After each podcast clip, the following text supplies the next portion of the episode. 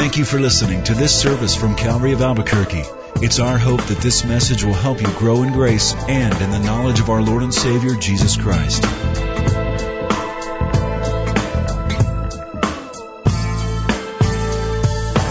Turning your Bibles to the Gospel of Matthew, you knew that. Chapter 13, you knew that too. Yes, I heard somebody say, yes, we've been in it for a few weeks. That's all right. Let's pray. Father, we do thank you that we're in Matthew 13 and 14. We thank you for these verses of Scripture. We thank you for the Lord Jesus Christ stepping out of heaven, taking on humanity, teaching, healing, changing lives, changing the world because of what he has done. And we're thankful that He's changed us. That 2,000 years later, what He did on the cross and the words that He said echo in our lives, our ears, and across the world. And we pray that we would grow.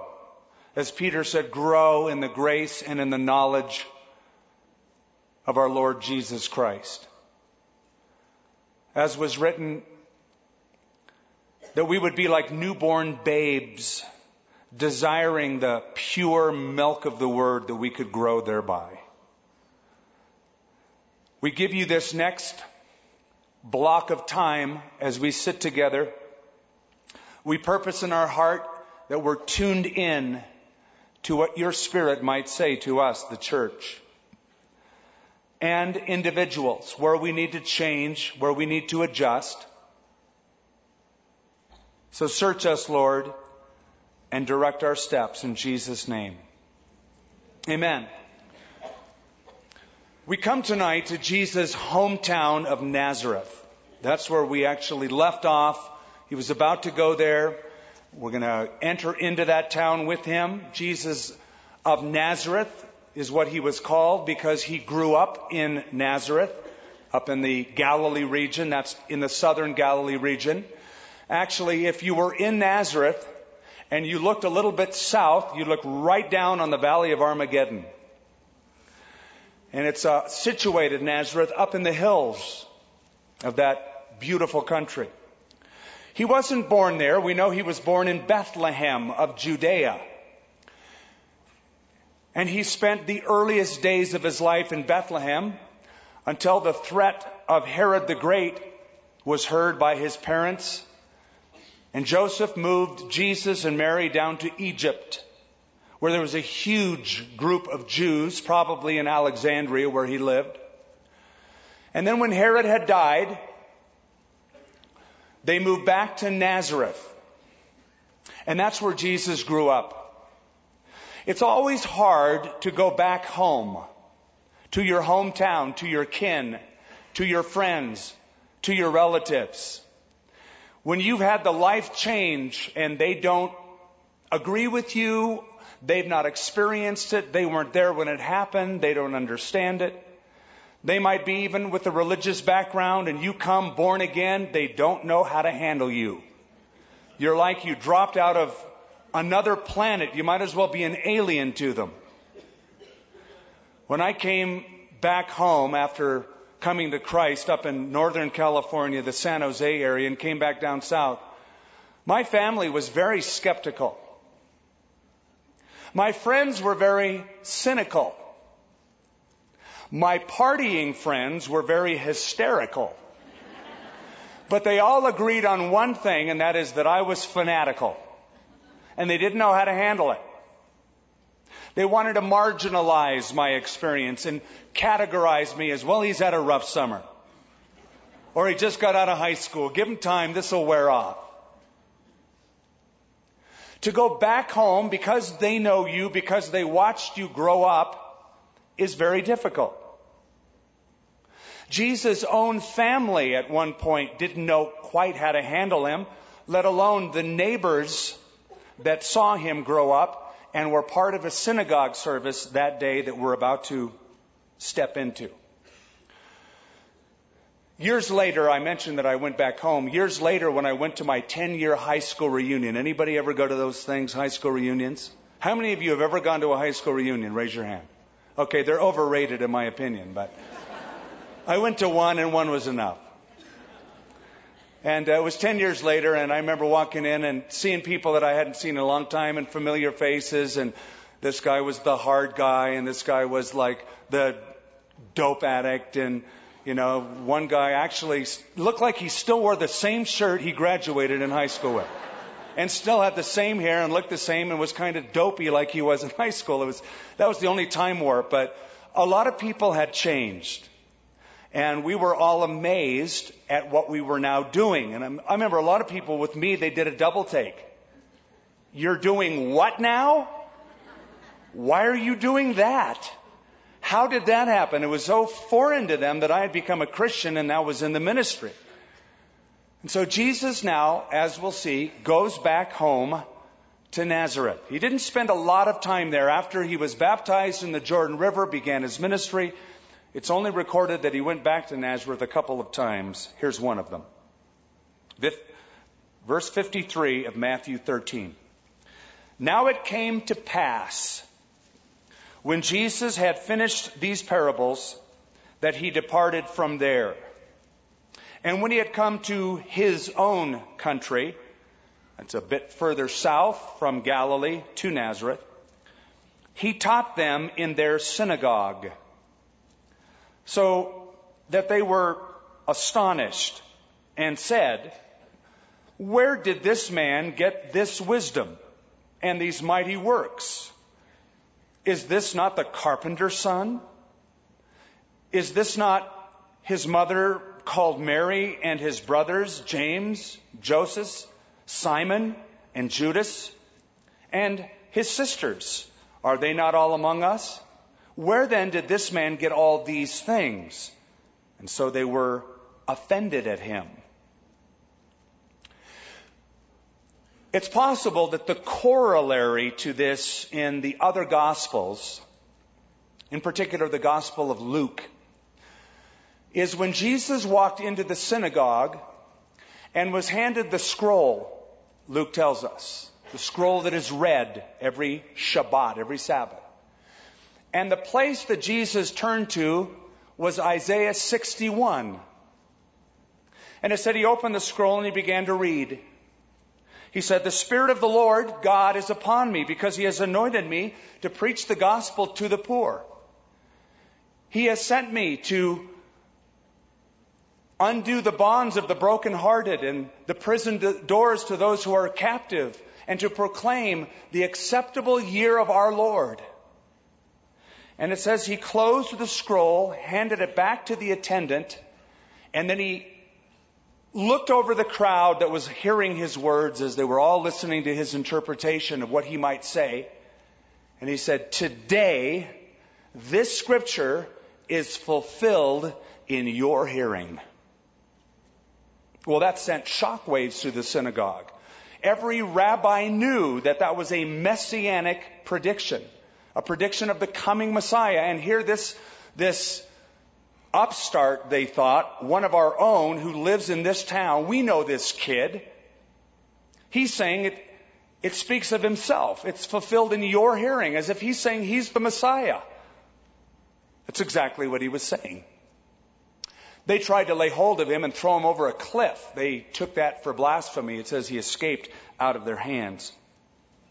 I've always loved that verse of scripture, and I've loved the verse of scripture that Jesus chose to read, Isaiah 61. If you don't mind terribly to put a marker where you are reading and just turn back to Isaiah 61, I want to show you something. I want to show you how Jesus was so careful at utilizing the scripture so perfectly that day. Because he he read Isaiah 61 up to a certain point and closed the book, but he didn't finish the sentence on purpose. Isaiah 61 reads thus The Spirit of the Lord God is upon me, because the Lord has anointed me to preach good tidings to the poor. He has sent me to heal the brokenhearted, to proclaim liberty to the captives, and the opening of the prison to those who are bound to proclaim the acceptable year of the Lord comma. Do you notice the comma? That's where Jesus closed the book, and he did it on purpose. For the sentence continues, and the day of vengeance of our God. The reason he stopped at the comma is because everything that he read and said it's fulfilled was all predictive of the first advent or the first coming of the Messiah. After the comma, the day of vengeance of our God is attributed to the second coming of Christ. The day of vengeance, that's coming up. That's the tribulation period. That's the future. That wasn't then. What I want you to see is that Jesus closed the book at the comma, and that comma has lasted 2,000 years. It's a 2,000 year comma. One of these days, I'm going to preach a sermon on the comma. I preached on a verse before, I preached on a word, but I'm one day going to preach on the comma that has lasted 2,000 years. And so he closed the book. He said, Today, this, this saying is fulfilled in your hearing. They got the meaning. They were getting the meaning. Back in Matthew, they chided by saying, Is this not the carpenter's son? Now, because there's a definite article before carpenter, it's the carpenter's son. Some believe that there was only one notable carpenter in Nazareth, and that was Joseph. He was known as the carpenter. The Greek word tekton, I know you think of a carpenter as somebody who has hammers and nails and a saw and works with wood. That's because most of our buildings today are built out of wood. We have two by four studs in our houses, etc. But the building materials in Israel weren't wood, they were stone. A tekton was simply a builder or a craftsperson, a craftsman. Jesus, being a tekton or a carpenter, the son of a carpenter, would have worked more with stone if he were building homes. He would, of course, work with wood if he were building certain pieces of furniture. But he had to be good at generally building anything like a day laborer would working across many fields. He was a tekton's son. Is this not the carpenter's son? Is this not his mother Mary and his brothers, James, Joseph, Simon, and Judas? They were still back home and his sisters, are they not all with us? Now, this is evidence against the Roman Catholic doctrine of the perpetual virginity of Mary. The idea that once Jesus was born, Mary continued as a virgin for the rest of her life. That's simply not true. The Bible says that Joseph did not have physical relations, sexual relations with Mary until Jesus was born. And afterwards, they had normal, filial, marital relationships. And they had children, and the children are named here. So Mary was not a perpetual virgin. She was a virgin in birthing Christ, and after that, they had children. And so it says in verse 57 so they were offended at him, but Jesus said to them, A prophet is not without honor, ex- except in his own country and in his own house. Uh, we have a saying today that sort of mirrors this familiarity breeds contempt. You know someone, you've grown up with that person. How can that person be anything other than what we've always known him, the little kid who grew up in town? We're familiar with him or we're familiar with that and familiarity breeds contempt. A prophet is not without honor except in his own country and in his own house.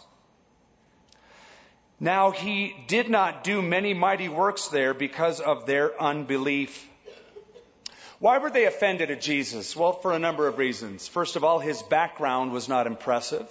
He's a carpenter's son. Um, his education wasn't impressive. Uh, he didn't have the formal rabbinical training that the Pharisees had, the scribes had.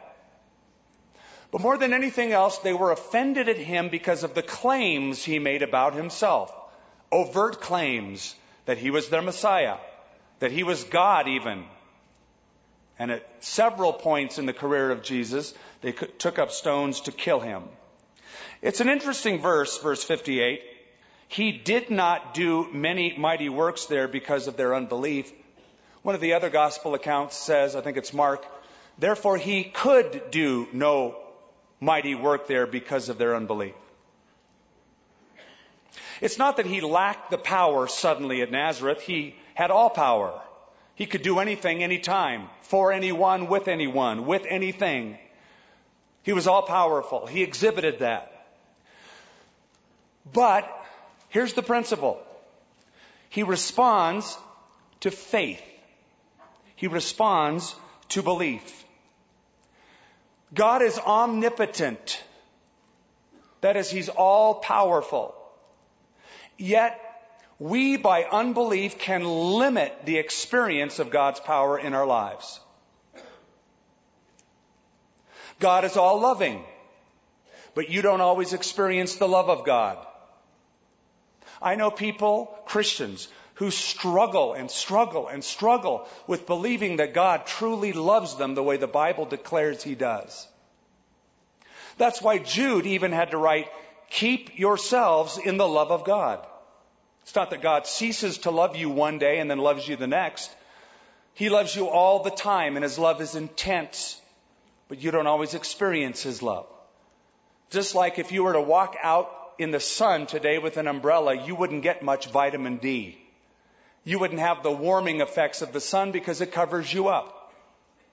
If it rains tomorrow in town and you cover up your shrubs with a canopy, they're not going to get the water because you're covering them up. It's raining outside, but they're not getting the benefit. So God is powerful. But faith is something God cooperates with in exercising his power. Faith is a, is a powerful thing that God enables us to use. Concerning Abraham, it says he believed God and God accounted it to him as righteousness. Faith. He was a man of faith, the father of faith. When Joshua and the children of Israel came up to the Jordan River, the priests had to exercise faith. They had to march first holding the Ark of the Covenant and dip their toes in the water before the water opened up. It's not like, we'll just hang here and wait till it opens up. Okay, a little bit wider if you don't mind, God. Okay, that's good. No, they had to actually get their feet wet. That's faith. Faith is powerful. The Syrophoenician woman said, if I touch the hem of his garment, I know I'm going to be healed. Touching the hem of Jesus' garment became the point of contact for her to release her faith. But, as faith is powerful, so is unbelief. Unbelief is powerful. The world didn't believe Noah, and they were destroyed except for eight people who did believe. Adam disbelieved God and said, man, I just, just or Eve and then Adam in the garden. And so there are several accounts. Pharaoh is another one. Disbelieved. Lost the firstborn, his own as well as those in Egypt. And the people of Israel formally rejected Jesus Christ. And because of their unbelief, Jesus predicted the fall of that country in 70 AD. So he did not do many mighty works there because of their unbelief. At that time, chapter 14, verse 1, Herod the Tetrarch heard the report about Jesus.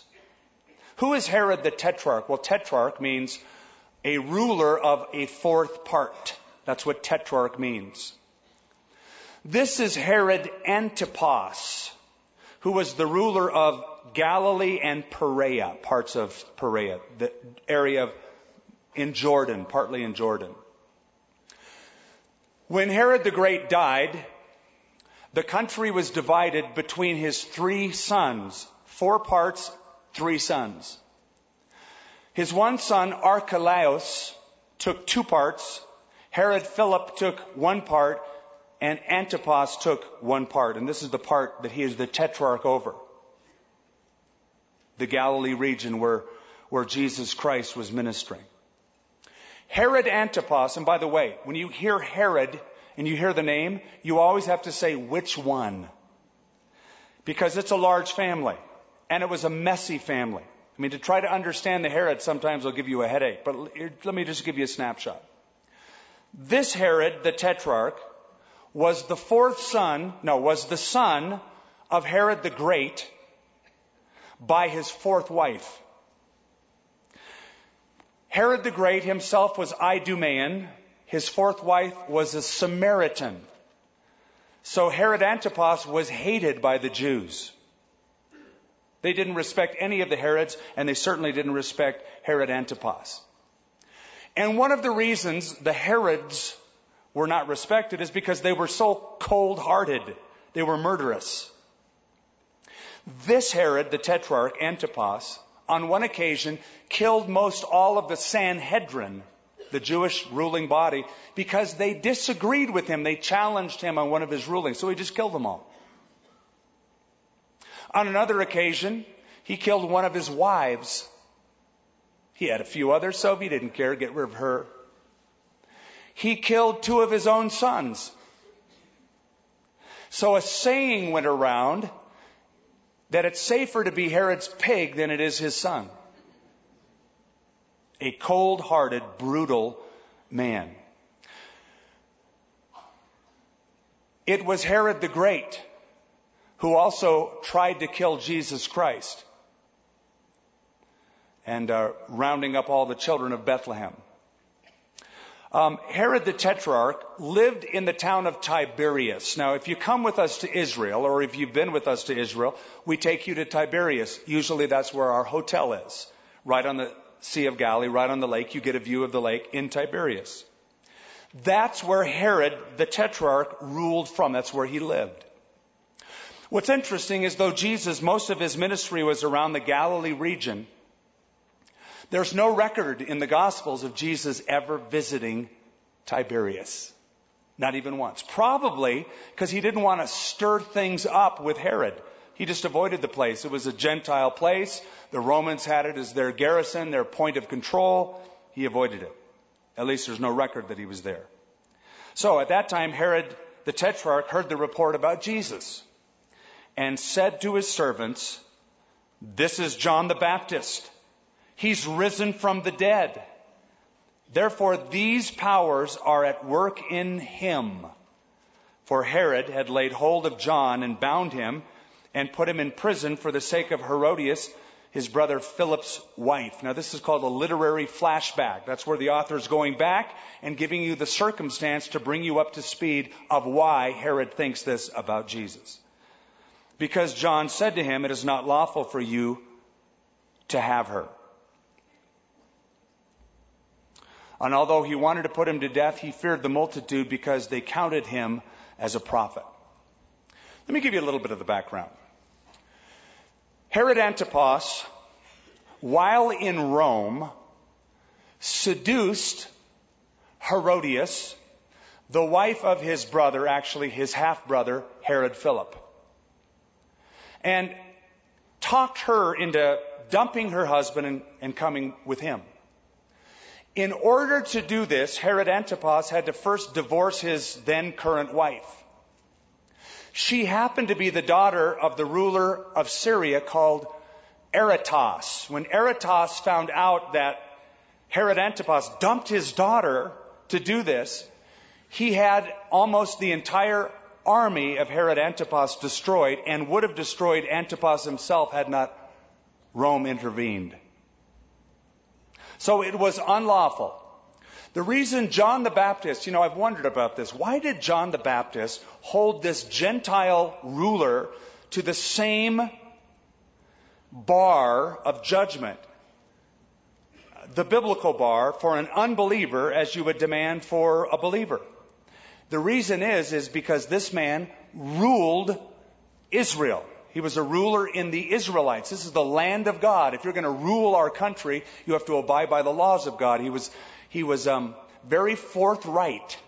And uh, he was not a diplomat, John the Baptist. I'll give you that. He was not a diplomat. He was not a politician. He was not a compromiser. He called a spade a spade and he said, that is wrong. And it got him into trouble. So he had him arrested, put in prison. The prison is in modern day Jordan today. It's called the prison of Machaerus. Because John said to him, It is not lawful for you to have her. And although he wanted to put him to death, he feared the multitude because they counted him as a prophet. But when Herod's birthday was celebrated, the daughter of Herodias danced before them and pleased Herod. Her name was Salome. That was her daughter and the daughter of Herod Philip. Therefore, he promised with an oath to give her whatever she might ask. So she, having been prompted by her mother, said, Give me the head of John the Baptist here on a platter. Herodias was a cruel woman. The only other woman I can think of that tops her was Jezebel, the Sidonian princess, the wife of Ahab, who was the king of Israel back in 1 Kings 19. And it says the king was sorry. Nevertheless, because of the oaths, because of those who sat with him, he commanded it to be given to her. This really is not, not that uncommon that somebody who would dance before a monarch, a ruler, would ask a special favor to be granted. There's a story back in the 1800s that comes to us from Persia that one of the dancers dancing before the Persian king asked and was given a caravansary, that is, a building where caravans would stop for the night, an ancient inn basically. They would be fed, they would be watered, and it was a building that had a courtyard and people would sleep in the perimeter rooms and the animals would be kept in the center. And a caravansary in the 1800s in Persia was a moneymaker because people were always stopping at these inns on their journeys. So she basically had her life taken care of because she was given a business. So that's not that uncommon. What is uncommon is to have this kind of a gruesome request. Now notice it says that, verse 9, the king was sorry. Nevertheless, because of the oaths and because of those who sat with him, he commanded it to be given to her. Herod was remorseful over the situation, but he was not repentant over his sin. Big difference in being remorseful and being repentant. Oh, I'm so sad and so sorry that it happened to me. It's another thing to be sorry that you've offended God and be repentant. That's why Paul makes a difference between being sorry and repentance. He said it's godly sorrow that produces repentance. Everybody who's been arrested for a crime is sorry. They're sorry that they got arrested, in the very least. They're sorry that they're doing time. How sorry are they for what they've done to hurt those people or before God Himself? What a difference between John the Baptist and Herod. John the Baptist fears the Lord and the Lord only and doesn't care what people think about him. Herod, on the other hand, fears his dinner guests and his family and the constituents. And like the perennial politician. He blows in and out with whatever the winds are saying and doing. So he sent and had John beheaded in prison. And his head was brought on a platter and given to the girl. How gross. I mean, to even say, oh, good, it finally arrived. Thank you. Always wanted to get ahead in life. Thank you very much for that. Just a gross idea. Sorry about that. And she brought it to her mom. What are you going to do with the head? She didn't ask for it, her mom did. As gruesome as this was, this was not unheard of. In ancient times, rulers were often, like I said, brutal. One of Herodias' ancestors, by the name of Alexander Jannaeus, on one occasion, at a feast that he had for his guests, had 800 men crucified in front of his dinner guests. And, and, brought their wives and children out to be killed before the prisoners' eyes, and then they died. Brutal, gruesome. So it wasn't unheard of, even in, and especially in this family. Now you know why the Herods and that whole clan was detested, hated by the Jewish people. Verse 12 Then his disciples came and took away the body and buried it and went and told Jesus. When Jesus heard it, he departed from there by boat to a deserted place by himself. But when the multitudes heard it, they followed him on foot from the cities. And when Jesus went out, he saw a great multitude, and he was moved with compassion for them, and he healed their sick. There it is again. Just like we read in chapter 9, when he saw the multitudes, he was moved with compassion. And here again, moved with compassion. The word we told you about, splanchnizomai, which speaks literally of your bowels, your intestines. If I were to quote it literally, his bowels moved, his intestines moved, his guts ached or were moved. That's literally what it means. Why? Because the Hebrews identified intense human emotion as taking place in the abdomen. We call it the heart today. That's our metaphor. We say, boy, it, it, really spoke to my heart. I love you with all my heart. I understand that in my heart. That's our metaphor. That's a Western metaphor. The Eastern metaphor was not I feel it in my heart, but I feel it in my gut. You know what it's like if you have to stand in front of people? Some of you hate the idea if I were to call you up right now. Say, come up here. Tell us a few words. Oh, that's like the worst fear. You feel it in the pit of your stomach. You ache in your gut. You get butterflies, we call it. So it speaks of intense emotions. Jesus was moved for other people compassionately. When Lazarus died, and he came to the tomb of Lazarus and saw the family weeping, Mary weeping, Martha weeping, and the friends weeping. It says Jesus was deeply troubled in spirit and moved. Same word.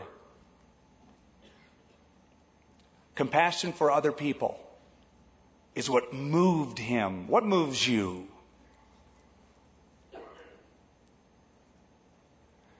In the Garden of Gethsemane, when they came to arrest Jesus, it's interesting that he said, You've come for me, let these guys go. Always thinking of others. On the cross with nails in his feet and hands, while he was dying that death, he wouldn't dismiss his spirit until he cared for his own mother. He wanted to make sure she was taken care of. Compassion marked his life.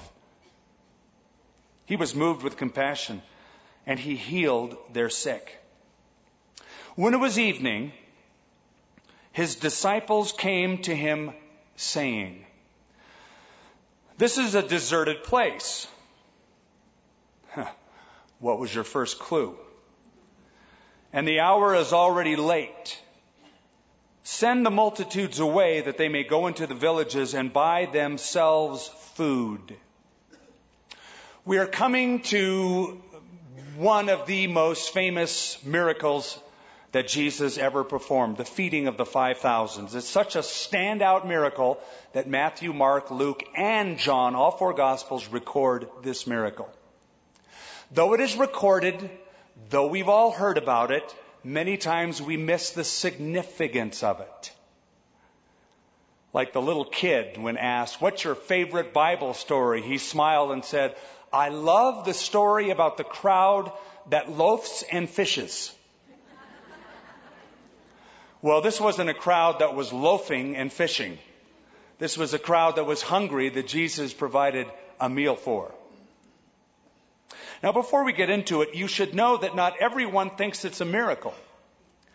There are people, there are even commentators that rationalize all of the miracles of Jesus and this one. Listen to this. One commentator suggests that actually everybody brought their own food that day. There was plenty of food. Everybody brought their own lunch, but they were selfish because they brought their lunch and there might be somebody next to them who didn't bring their lunch and, and would be hungry. But most everybody brought their lunch that day. But they didn't want to share until Jesus, with that big, beautiful smile, and he took that little kid's lunch and started breaking it and feeding it to other people. They saw the example of Jesus with that little boy's lunch and it convicted their hearts. They said, okay, and they brought out their lunch and they started sharing it with each other. That's the lame explanation of this miracle. It's pretty lame, isn't it? It ranks up there on lame explanations. I would say in the top 10 lame explanations. Here's another one that's maybe right next to it. Another explanation is that Jesus and his disciples had already stashed the food in advance. It was hidden in a cave out in the wilderness. And when the crowd started coming, they started backing up, backing up, backing up, backing up to the cave, backing up, backing up. Here they come, keep going, back up, back up. Until they were like right there, the cave, the mouth of the cave was right behind them. And then they could just slip the bread right under the arms, out of the cave, out of the cave. Here it comes, more bread, more fish. Sounds like a fishy story, doesn't it? That ranks up there, right? Lame story. I'm telling you, it is harder to be an atheist than a believer in Christ. You gotta work hard. It takes more faith to be an atheist. I look at it and go, really? That's the lame explanation? I don't know. Once you can get past Genesis 1-1, to me the rest is pretty easy. Any God that can like make the heavens and the earth, I can hang with when it comes to doing these kind of things. Okay. Jesus said to them, no. So they said, boy, you got to send these people away, Jesus. They're just, it's late and it's, it's deserted out here and they're hungry. And the problem the disciples had, especially Andrew, the other gospel stories tell us, problem they had is they're underestimating their master and overestimating their problem. Ever done that? You have a problem, you overestimate your problem, you underestimate God. That's where you start coming unglued and losing it at that point. Jesus said to them, they don't need to go away. You give them something to eat. I love this. They're looking at him like, huh? Did he just say that? We're going to give them something to eat? And they said to him, we have here only five loaves and two fish. We know from the other gospel accounts that that's because a boy brought a lunch. And he said, bring them here to me. then he commanded the multitudes to sit down on the grass. Mark says beautifully, the green grass. And he took the five loaves and the two fish, and looking up to heaven, he blessed and broke and gave the loaves to the disciples. It's a beautiful thought. When Jesus prayed, we pray like this. If I say, let's pray, you do this. If Jesus would have said, let's pray, they'd have gone. Like that. They lift their eyes as if looking up toward heaven. That was the typical Jewish form.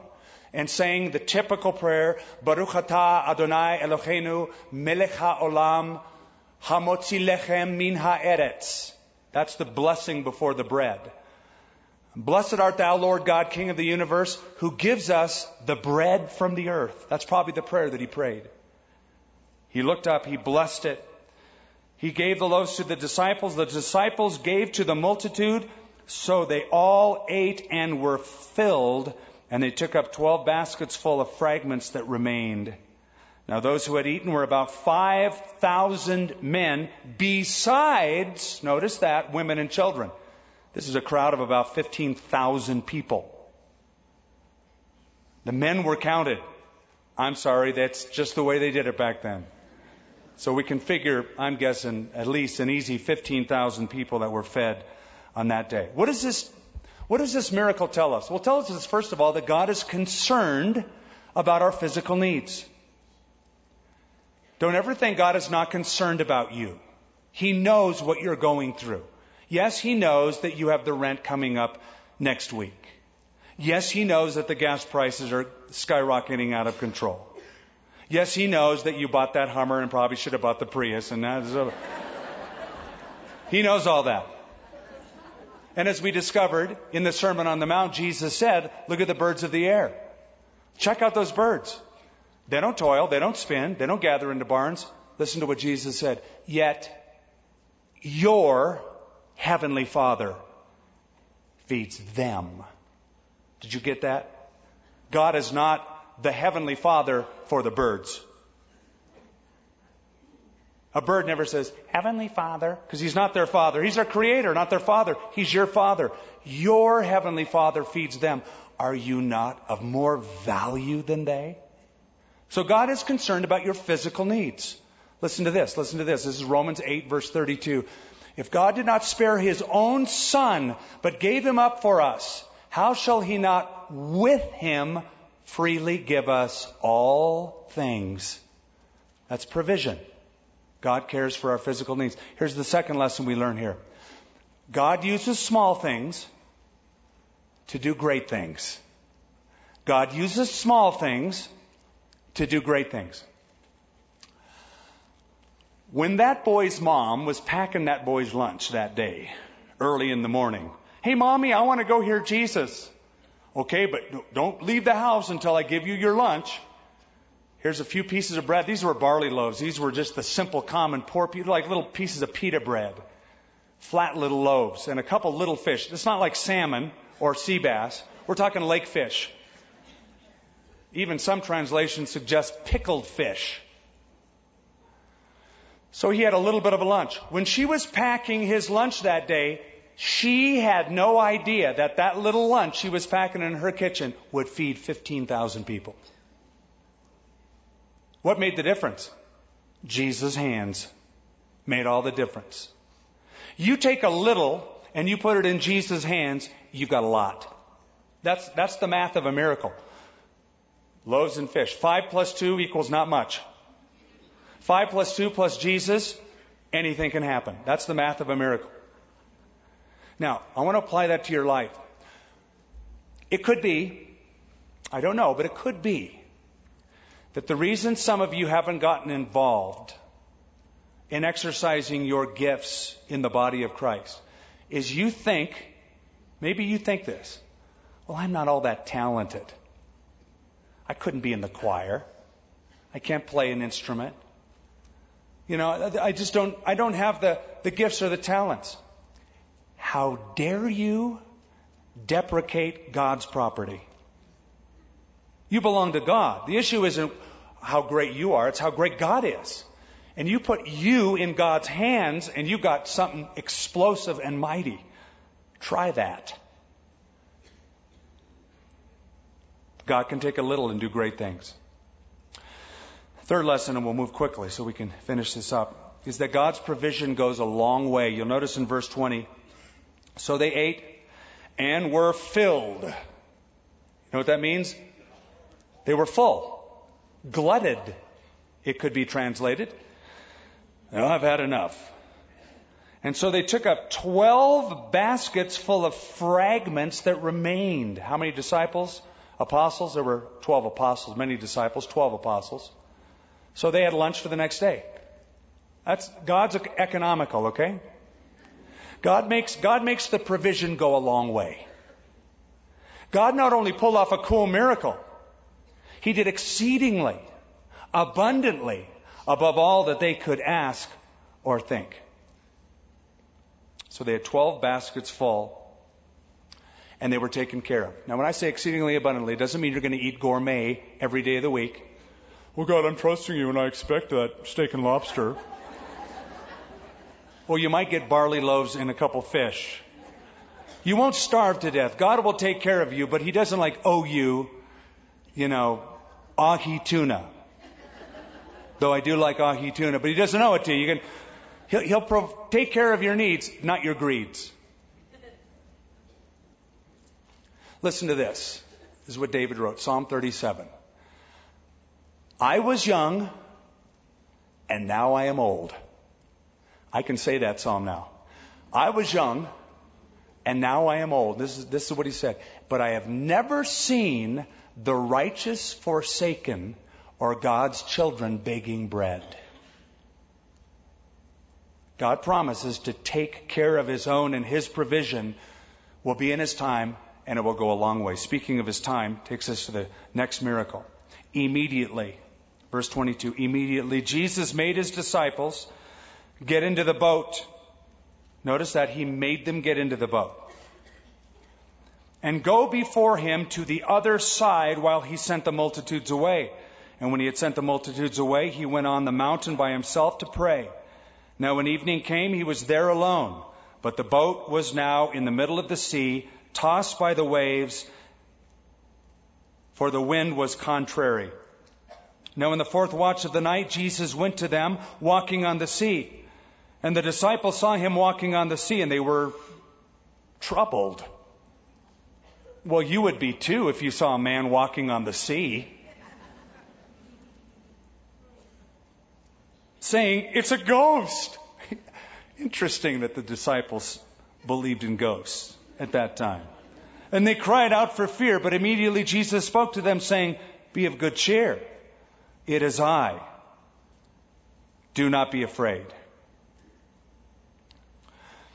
Now, let me explain a little topography to you, and Dave's going to put up on the screen um, some uh, Galilee pictures as we do. The Sea of Galilee is below sea level. It is, um, it is part of a topographical feature known as the Syrian African Rift. Let me explain that.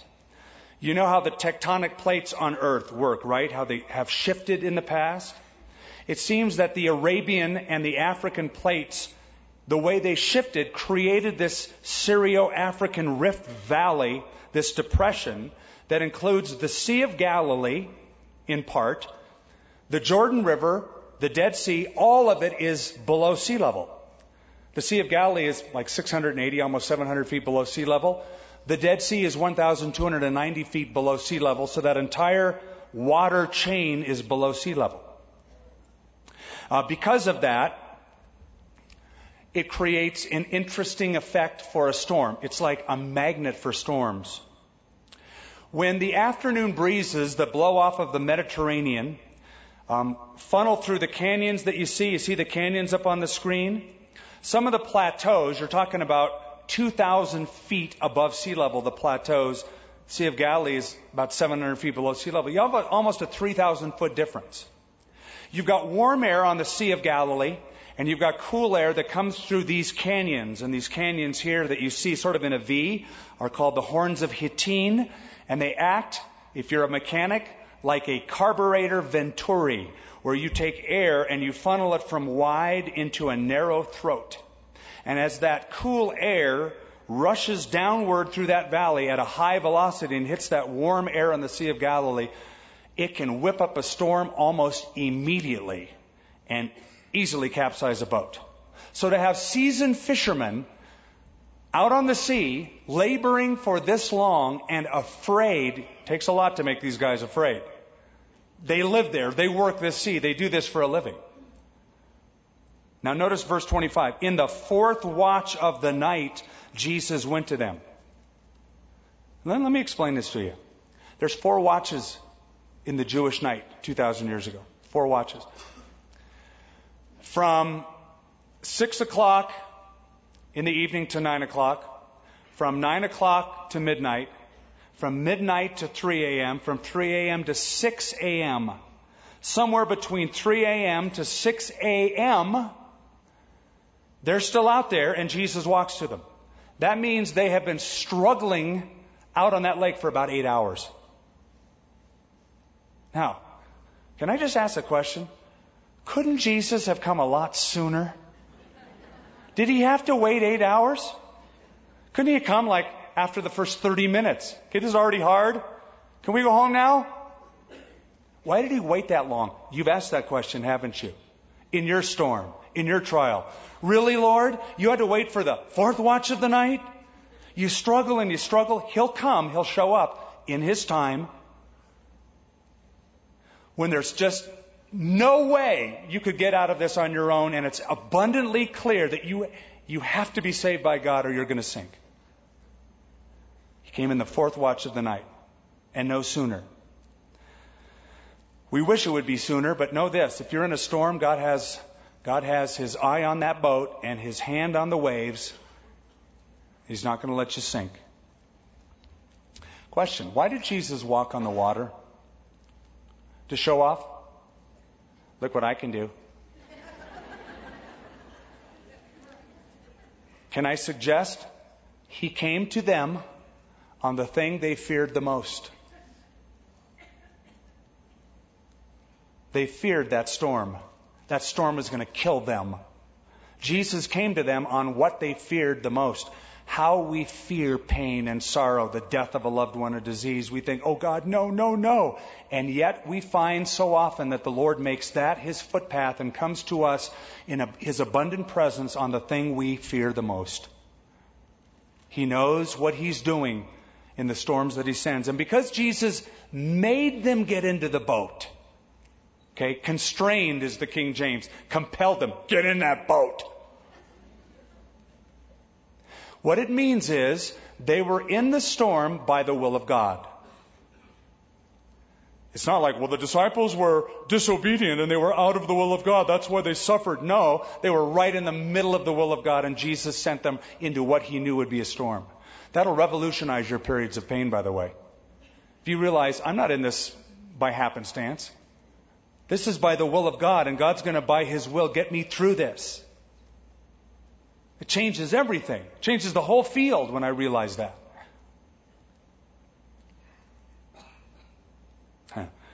Jesus said, verse 27, Be of good cheer. Huh. Sounds like it's out of place. Cheer up, boys until the next sentence comes, then it makes sense. It's Jesus. Okay, now that makes sense. I can cheer up now. It is I, do not be afraid. And Peter answered him and said, This is so Peter, you know, he's not quite sure it's Jesus. He needs a little more proof. Lord, if it is you, command me to come to you on the water. I like that tenacity, actually. And so he said, Come.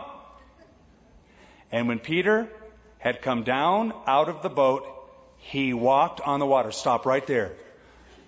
Before we can ditch Peter ever in our lives, just remember, he walked on water. You never did. None of those other guys ever did. They can knock Peter all they want. You denied Jesus. I walked on water. That's pretty cool, isn't it? How that must have felt. Whoa! I'm walking on water. And then the thought occurred to him, excuse me, this is impossible. Men don't walk on water. And he's thinking of the displacement of the weight of a human being on the water, and it's just started sinking. He had his eyes on the wind, not on the Lord. And he started sinking. But when he saw the wind was boisterous, he was afraid and beginning to sink, he cried out, saying, Lord, save me. Notice it wasn't a long prayer. Lord, I beseech thee in thy grand mercies. We would have just died. He didn't have much time except for help.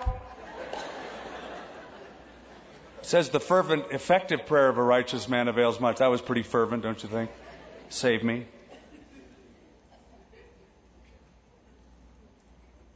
And immediately Jesus stretched out his hand and caught him and said to him, Oh, you of little faith. Why did you doubt? Peter, we were having such fun. This was awesome. We were doing it together. I've never had somebody walk with me on the water. You were doing it. You were trusting. You were depending wholly on me. For that minute, that was awesome. And when they got into the boat, the wind ceased. And those who were in the boat came, and they worshiped him, saying, Truly, you are the Son of God. Another thing about your trial, it won't last forever. Just like the storm ceased, your storm will cease. I know it, it might not seem like it right now, but it will. It will. One lady said, well, if you look back, verse 53, of chapter 13, where we started. Just look back at that one verse. There was one woman who said that was her favorite verse in the Bible. And it says, Now it came to pass. Jesus finished these parables. He departed. She said, That's my favorite verse in the Bible. And somebody said to her, why? I, don't understand. How could that be your favorite verse of the Bible? And she says, Well, it says it came to pass. So I know that whenever I have a trial, it hasn't come to stay, it's come to pass. So I just wait for it to pass.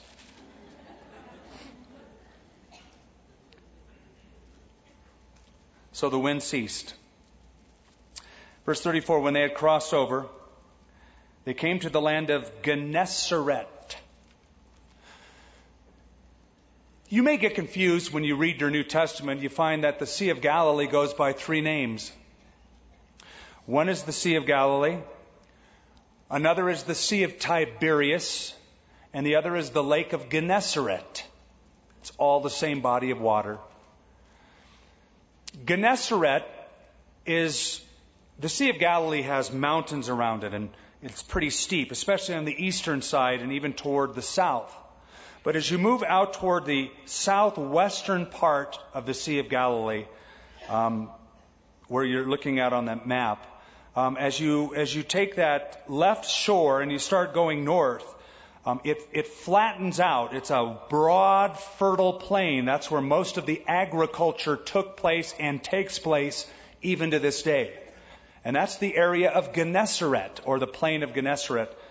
And uh, so that's the area that they came to, the land of Gennesaret. And when the men of that place recognized him, they sent out into all the surrounding region and brought to him all who were sick. And they begged him that he might touch the hem of his garment. And as many as touched it were made perfectly well. What a contrast to the people of Nazareth, who lived in unbelief, and Jesus did no mighty work there. Now in Gennesaret, people say, if I just touch the hem of his garment, just like that Syrophoenician woman, that was her thought. If I could just touch that. And probably that report spread Uh, to the people of Gennesaret and said, man, if you just touch the hem of this dude's garment, you're going to get healed. That's all we need. And so, with great faith, they came after him. And it says, as many as touched it were made perfectly well. I want to close on this note.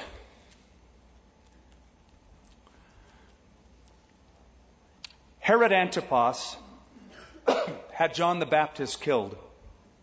Herodias thought, Our problems are over. Antipas thought, My problems are over. But they weren't over. Here's what happened to them as history marched forward. When the emperor in Rome Caligula made King Agrippa the king of the Jews, the title he called him the king of that land of Palestine, made him the king. Herodias told her husband Antipas, sweetheart, you ought to go to Caligula and buy the title of king. You ought to buy it and get it for yourself. Agrippa told Caligula, the emperor, of this subversive scheme of Antipas and Herodias, so that when they got to Rome, the emperor ordered Herod Antipas and his wife Herodias to be banished to Gaul, where they lived there in exile until their death. So they sort of reaped what they sowed in their life. It wasn't all hunky dory, great, life is great. First of all, John the Baptist's testimony lived on. And they had that horrible fate.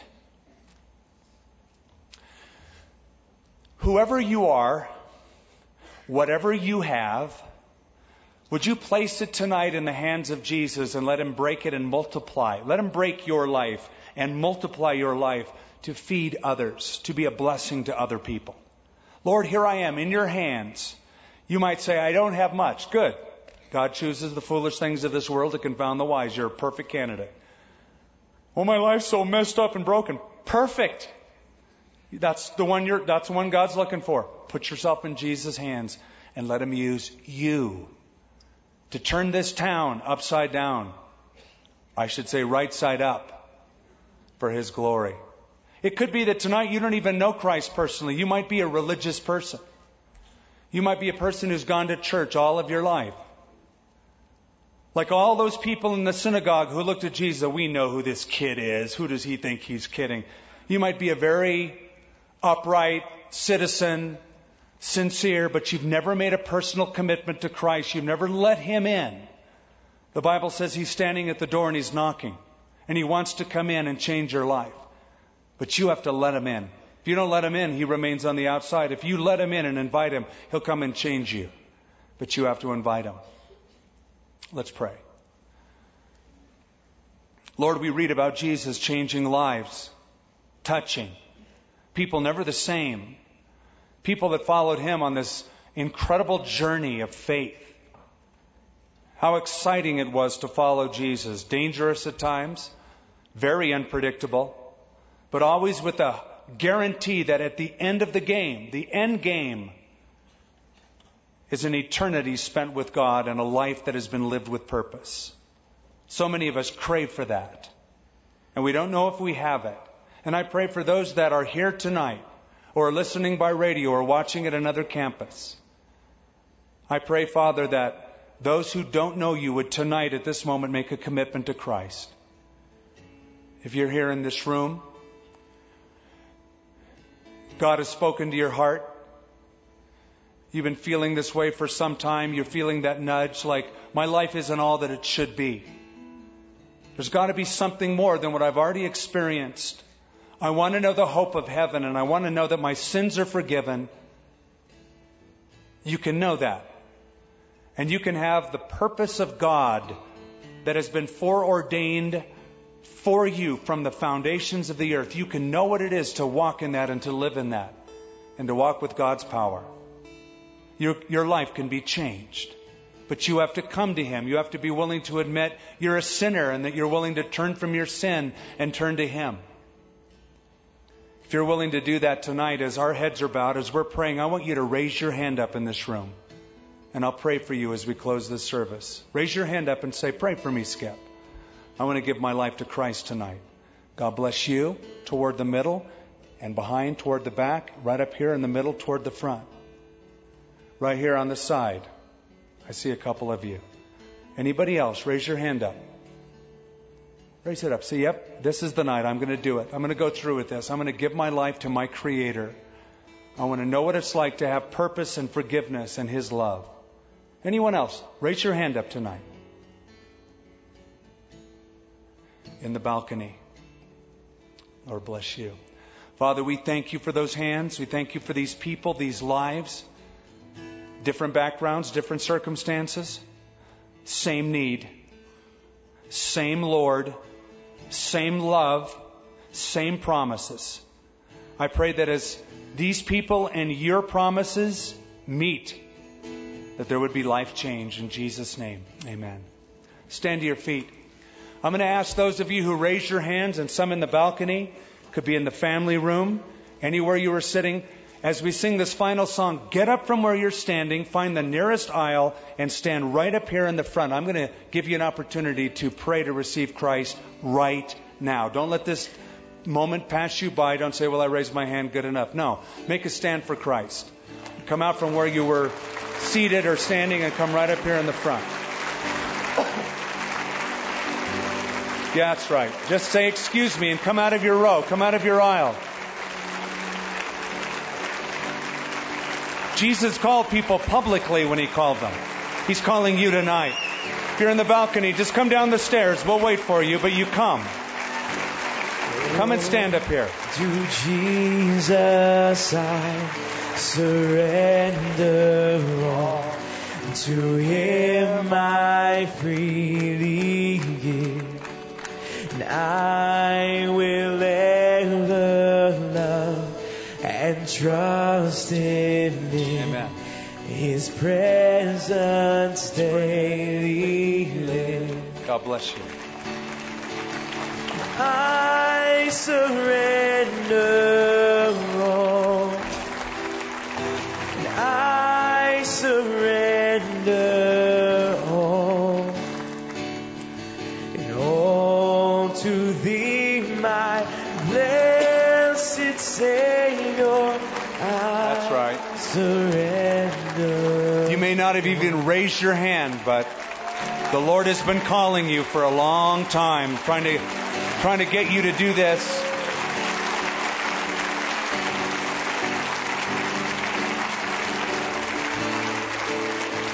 We'll wait a few more minutes. Now, some of you might be saying, Oh, wait a little longer. I'll do it on my deathbed. Don't waste your life. Live your life with purpose. Give your life to Christ. God bless you.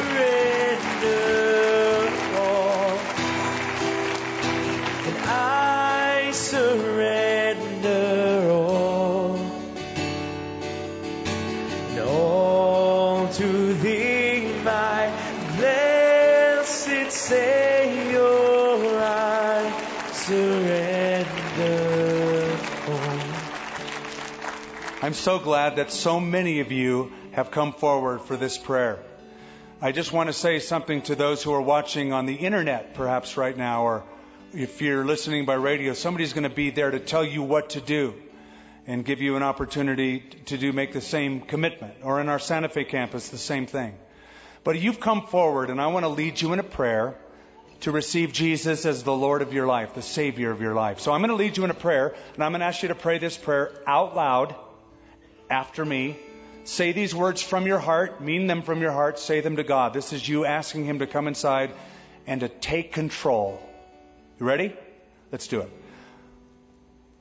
Lord, come into my life. I know that I'm a sinner. I believe that Jesus died, that He shed His blood for me,